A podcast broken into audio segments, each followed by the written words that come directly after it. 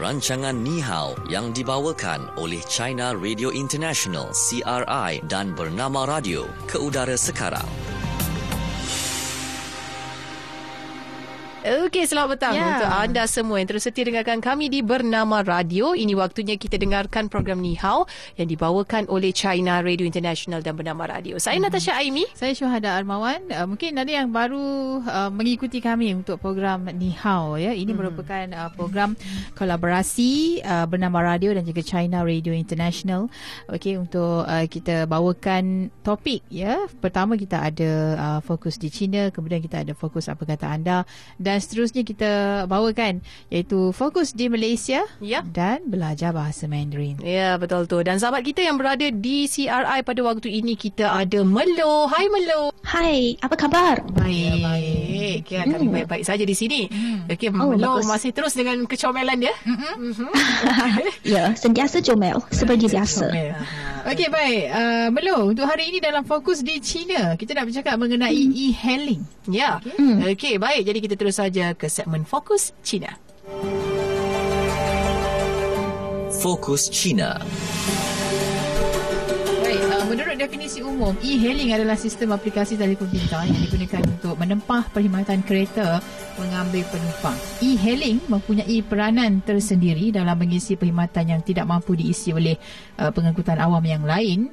Lebih ramai orang sebenarnya cuba menggunakan pelbagai aplikasi e-hailing yang boleh dimuat turun di telefon pintar. Ya. Jadi e-hailing berkembang pesat kabarnya di China. Betul tu. Okey, jadi kita nak tahu juga bagaimana perkembangan e-hailing di negara China. Ya. Silakan Melo. Hmm. Okey, uh, sebenarnya sekarang ada banyak syarikat menawarkan perkhidmatan e-hailing uh, di China terutamanya di bandar raya seperti Beijing, Shanghai, Guangzhou sebab keperluan pengangkutan di ketiga-tiga bandar tersebut uh, memang cukup besar dan banyak. Jadi uh, sini sudah uh, kalau di China ada banyak sistem e-hailing terutama uh, antaranya termasuk Didi, uh, 手汽约车、神州租 车易到，曹操出行阿拉巴尼亚拉给了。呃，但给你 taxi，那呢就个玻璃的帮给，但的登吧，melalui e-hailing aplikasi di telefon pintar。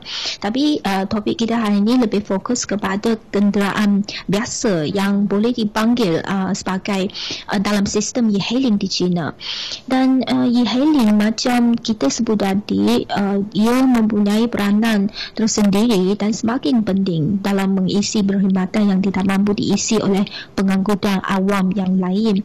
Jadi lebih ramai orang di China cuba menggunakan pelbagai aplikasi e-hailing yang boleh dimuat turun di telefon pintar. Dan uh, pada uh, dulu mungkin banyak orang akan berasa ragu-ragu sama ada ia memang boleh memanggil te- uh, memanggil kereta yang saya perlu.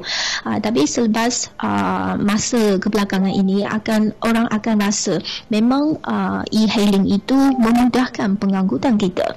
Ada uh, saya punya satu contoh yang saya tahu uh, itu adik saudara saya. Beliau menggunakan perkhidmatan e-hailing uh, hampir setiap hari. Uh, jarak antara rumah uh, dengan pejabat beliau kira-kira 6 km tak jauh sangat. Uh, tak, uh, tambang uh, kalau panggil e-hailing pula 10 hingga 12 yuan renminbi iaitu kurang uh, lebih kurang 5 hingga 6 ringgit Malaysia. Hmm. Tapi kalau panggil taksi biasanya uh, tambang akan naik hingga sekurang-kurangnya 12 yuan renminbi iaitu uh, lebihlah daripada 6 uh, ringgit Malaysia. Jadi uh, e-hailing menjadi pilihan utama atau yang uh, pertama bagi adik saudara saya sebagai pengangkutan uh, tiap-tiap hari.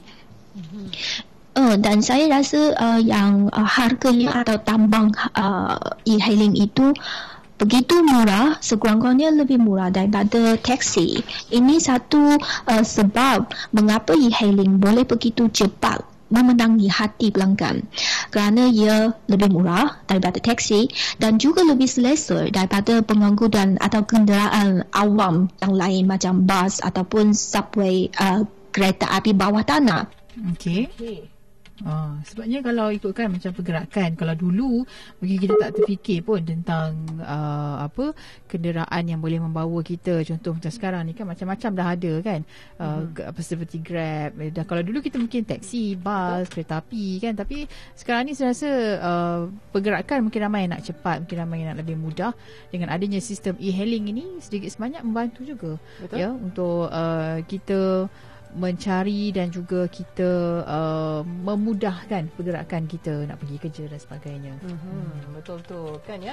Dan penting juga ya uh, uh, sistem e-hailing ini juga sebenarnya sangat penting adalah untuk pengguna itu sendiri mm-hmm. kan berdasarkan keselamatan kepada pengguna yang nak menggunakan perkhidmatan uh, apa ni uh, pemandu-pemandu ini mm-hmm. kan dengan adanya sistem ini di mana pemandu-pemandu yang berdaftar ini kan bila mereka berdaftar dengan e-hailing ini jadi uh, kurangnya uh, masalah-masalah masalah yang uh, kita tak jangka mm-hmm. kan ya boleh timbul uh, disebabkan uh, pemandu-pemandu yang mungkin tidak berdaftar itu tadi.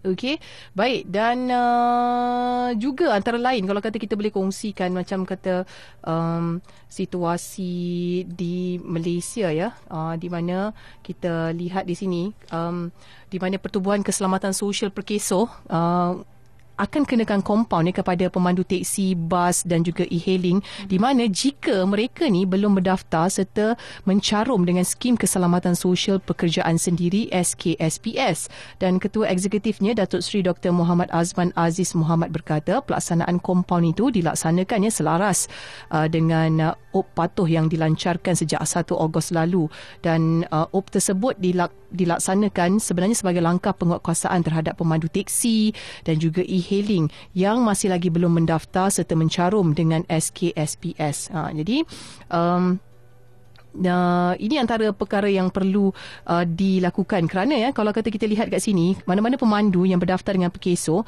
uh, ini adalah satu perkara yang penting untuk pemandu itu sendiri.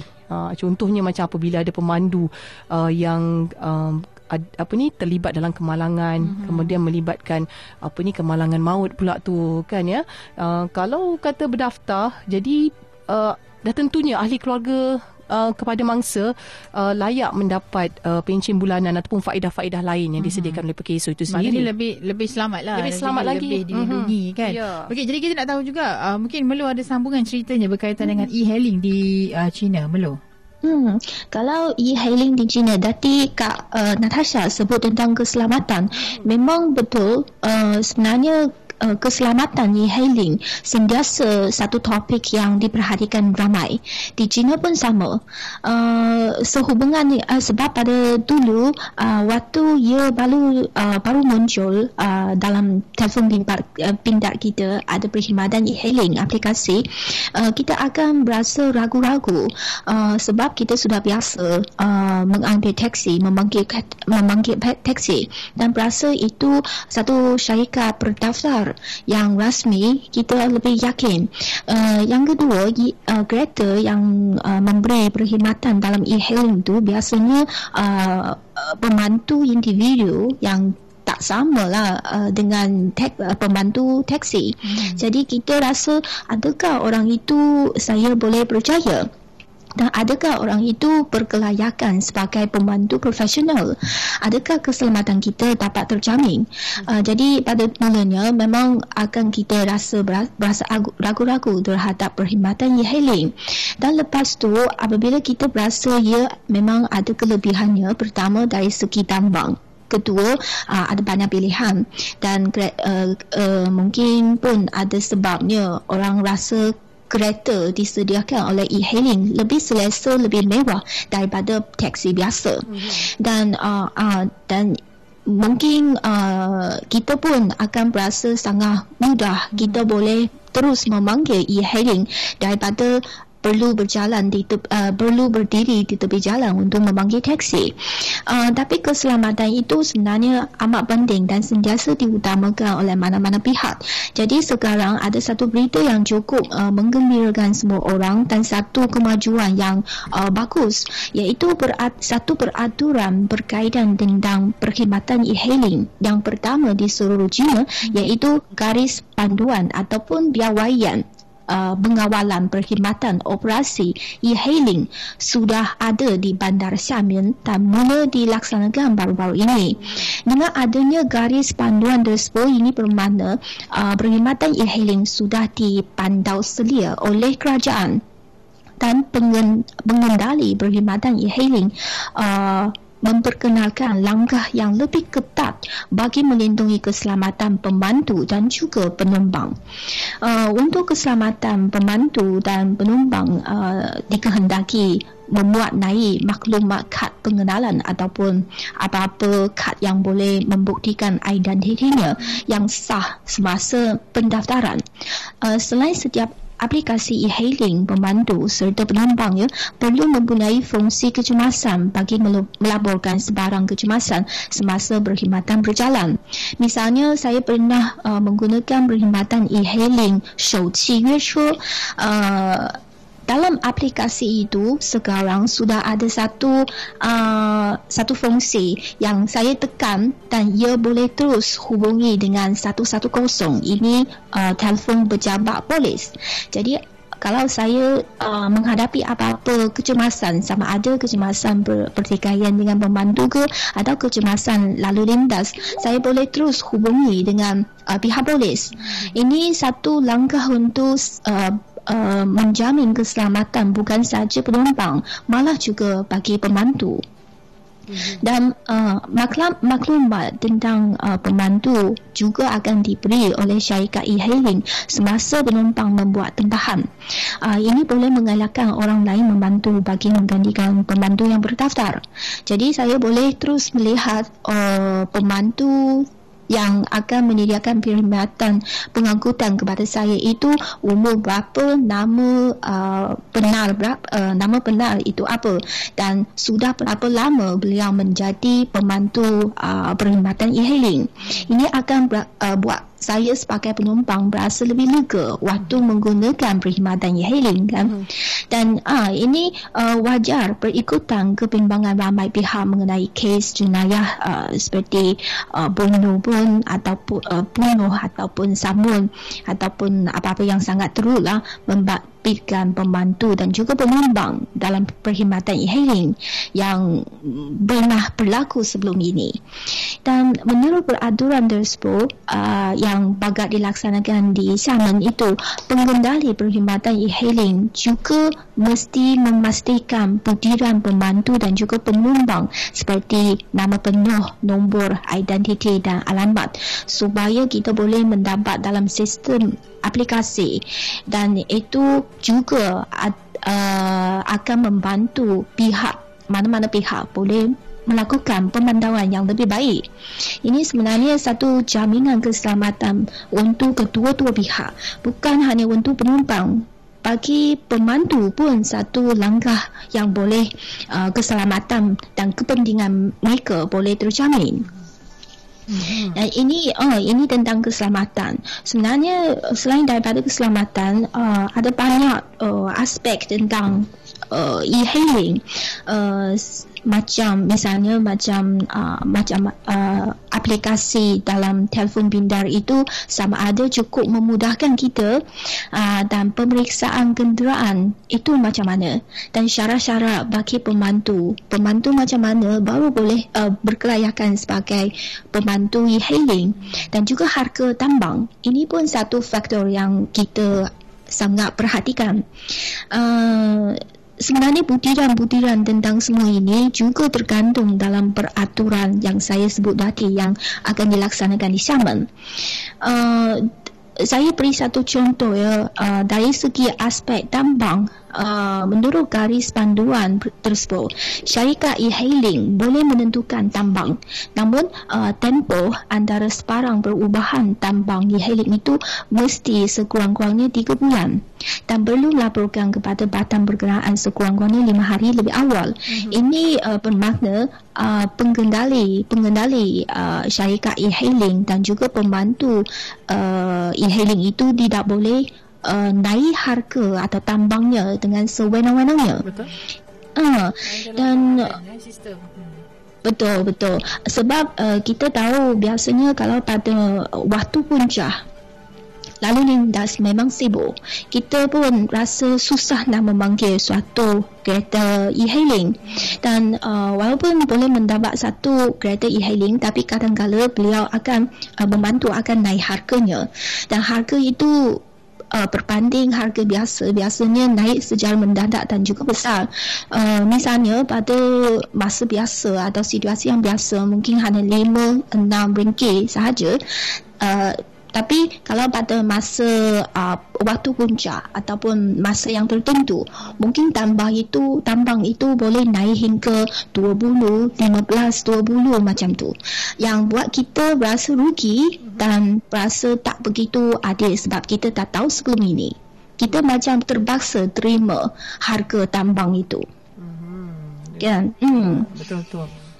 Itulah dia kalau sebelum ni mungkin tak ada. Kalau di Malaysia pun begitu juga kita harapkan ya bila dengan adanya uh, sistem yang lebih uh, terkawal yang yeah. lebih uh, membawa kepada kepuasan semua orang uh-huh. yang uh, menaiki kenderaan tersebut jadinya akan um, akan orang kata kita pun senang orang yang membawa ataupun merupakan pemandu e-hailing pun akan mudah tugasan turut, mereka. Ya, betul. Hmm. Kan sama-sama turut hmm. merasai kesenangan.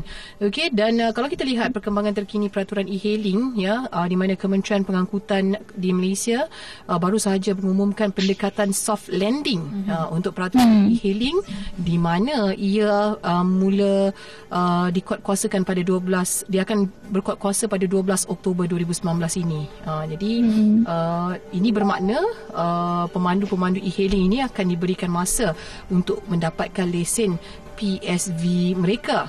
Ah kan dan uh, uh, bermula saja 12 uh, hmm. mulai 12 Julai 2019 ya di mana peraturan baharu yang berkuat kuasa untuk industri e-hailing di mana semua pemandu akan melalui proses pemeriksaan yang ketat untuk mendapatkan hmm. lesen PSV tersebut hmm. ya dan ini mungkin akan menyebabkan jumlah pemandu berkurangan dan masa menunggu tempahan yang diterima agak lama itu antara cabaran yang mungkin yeah. timbul hmm. dan uh, kesan uh, perubahan kepada penumpang pula adalah dengan bilangan pemandu yang mungkin berkurangan di dijangkakan ia mungkin akan memberi kesan kepada um, tempahan perjalanan uh, kerana itu uh, turut dicadangkan juga um, untuk kita ni merancang perjalanan menggunakan tip mudah Ha, dia ada tip-tip mm-hmm. mudah Contohnya macam tempah lebih awal daripada biasa yeah. Tempah perjalanan mm-hmm. di luar waktu puncak Kemudian mm-hmm.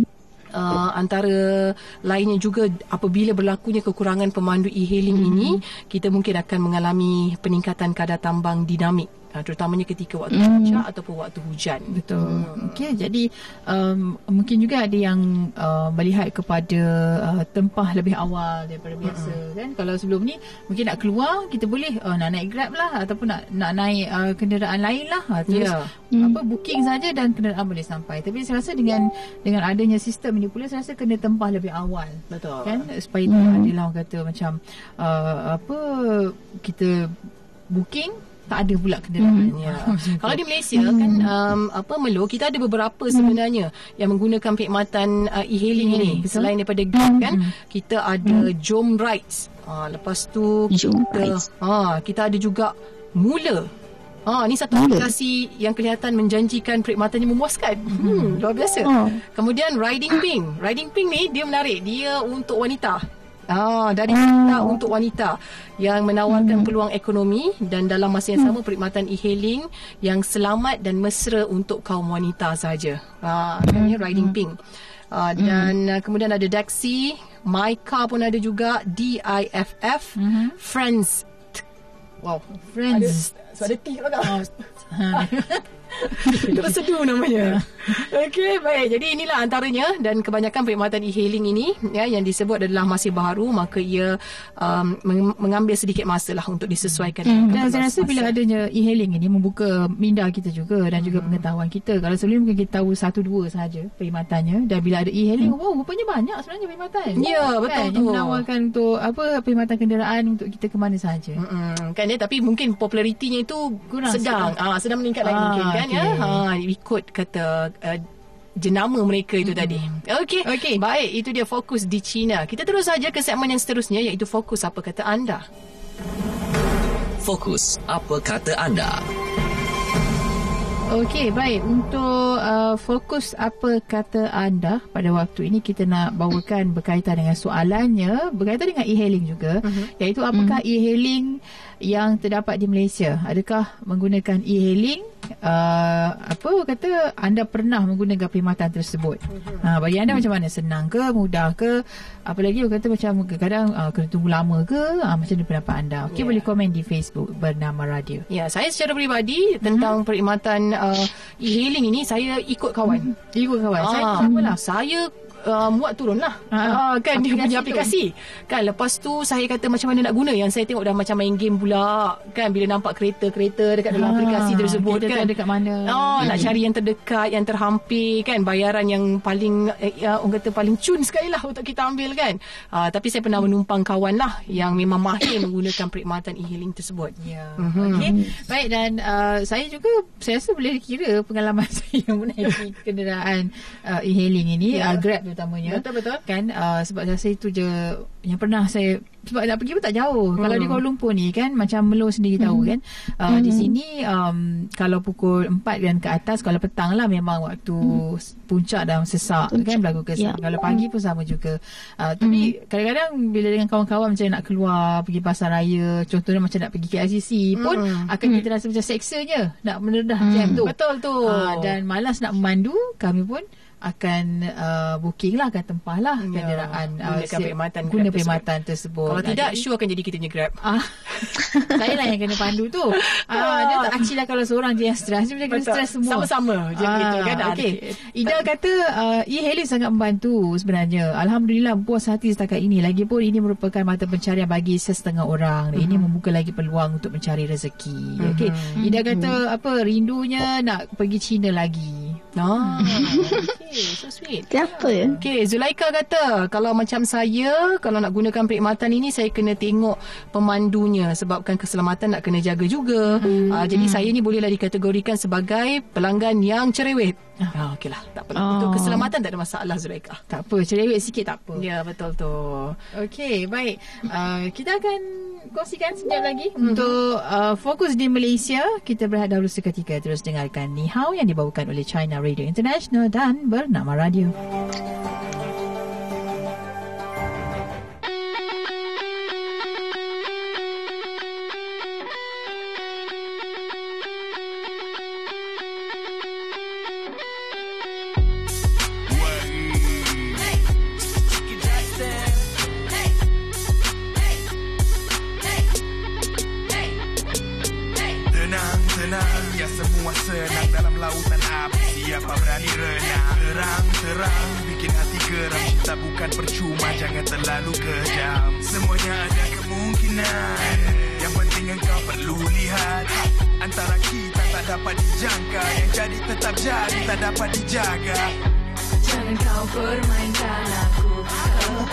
putuskan lalu Jangan kau permainkan aku. Kau selalu ada saja ada Saja Jangan cemburu buta Ada saja. Ada Saja Jangan berani mengeluh Ada saja ada Saja.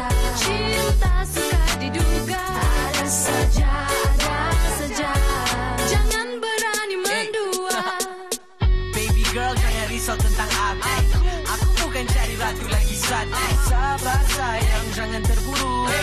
perlu Tuduh melulu.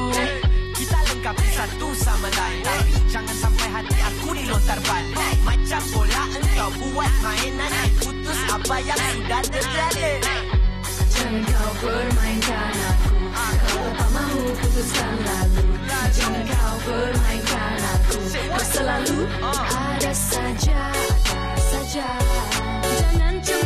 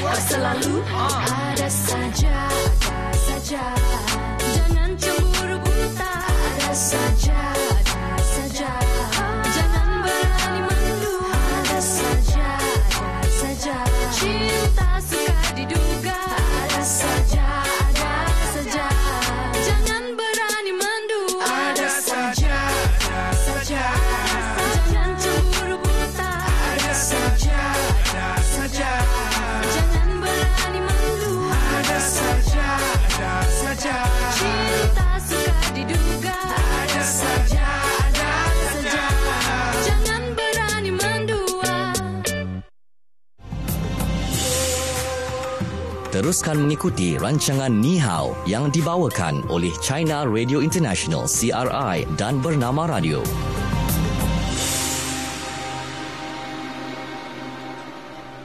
Okey, kita kembali semula waktu ini dalam program Ni Hao yang dibawakan oleh China Radio International dan Bernama Radio. Okey, kita terus saja ke segmen yang seterusnya iaitu Fokus Malaysia.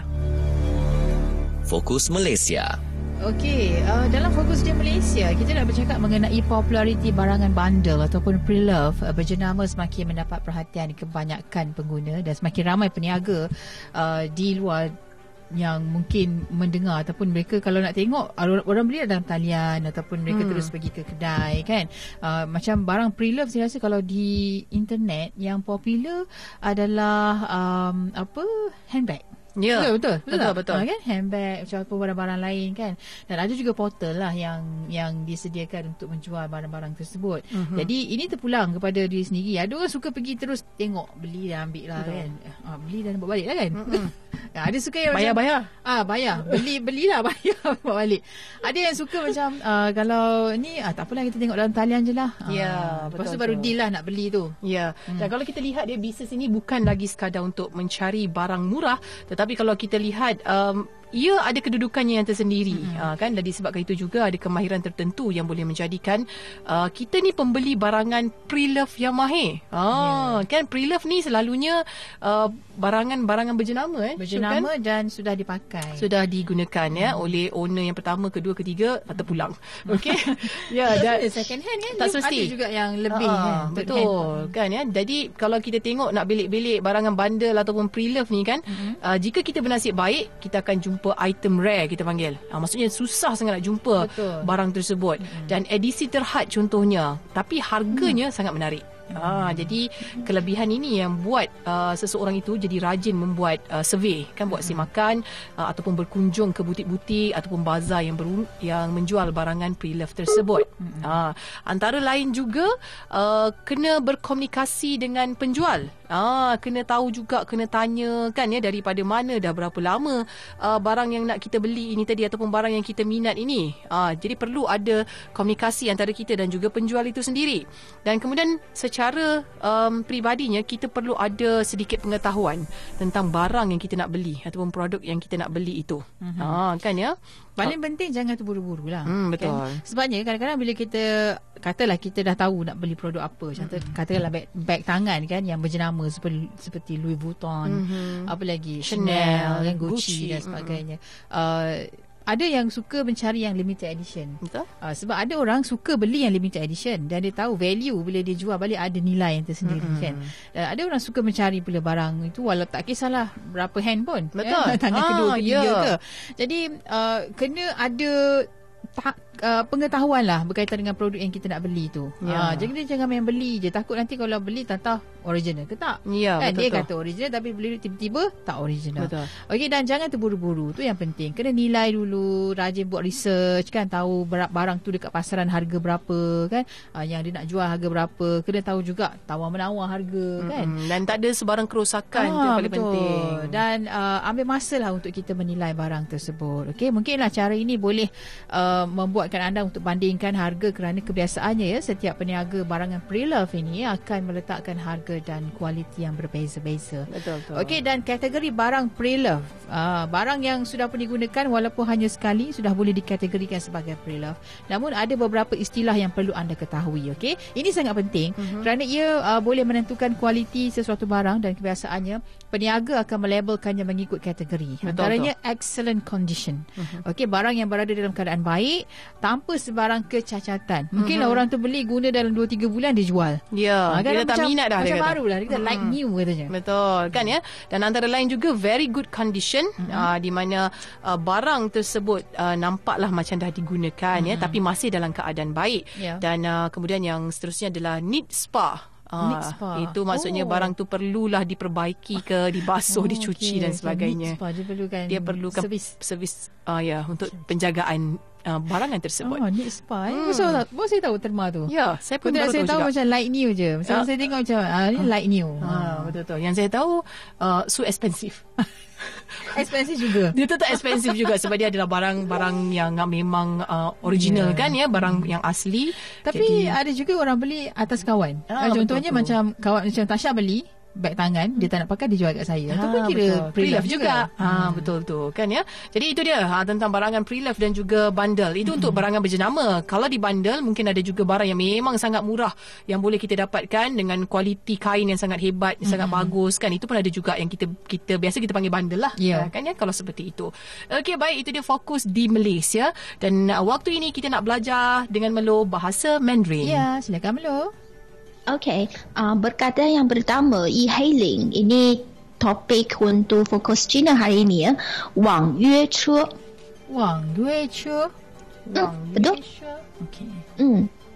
Okey, yang kedua, uh, sebab uh, kalau di China, uh, syarikat e-hailing biasanya untuk uh, menawan hati pelanggan akan menyediakan banyak uh, macam kupang untuk menarik orang sebanyak mungkin menggunakan uh, aplikasi e-hailing dia. Jadi kupang uh, dalam bahasa Mandarin 优惠券优惠券。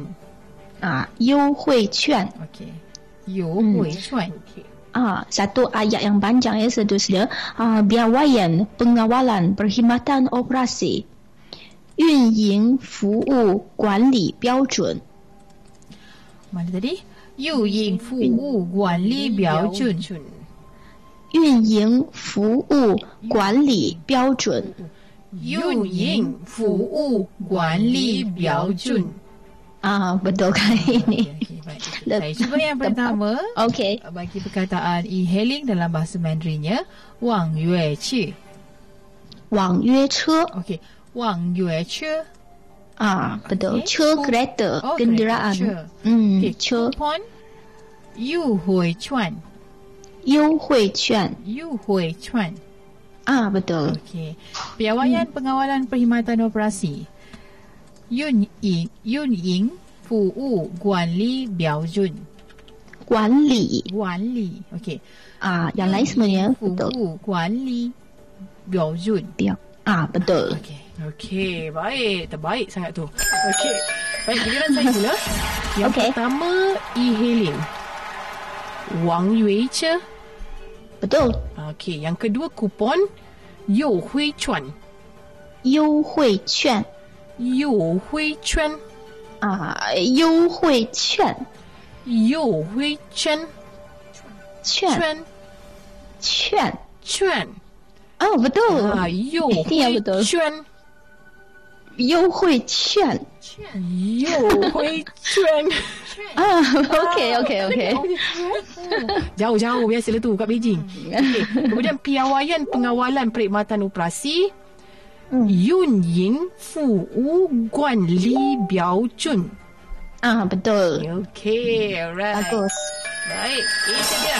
Ah, perkataan dan juga ayat dalam bahasa Mandarin. Terima kasih kita ucapkan kepada Melo ya kerana bersama-sama dengan kasih. kami dalam program Ni Hao pada hari ini mewakili penerbit Ni Hao kita ada Hazy Rahil Ya. dan tim janji temu kita ada Hirzi Muhammad selaku penerbit berita dan juga Anis Suhaila selaku pengawal kandungan dan saya Natasha Aimi. Saya Syuhada Armawan. Mm-hmm. Kita jumpa lagi esok dalam program Nihau dan juga Janji Temu sudah pasti. Okey, terus ikuti kami selepas ini tim Ekspresi akan bersama dengan anda. jumpa lagi Bye-bye.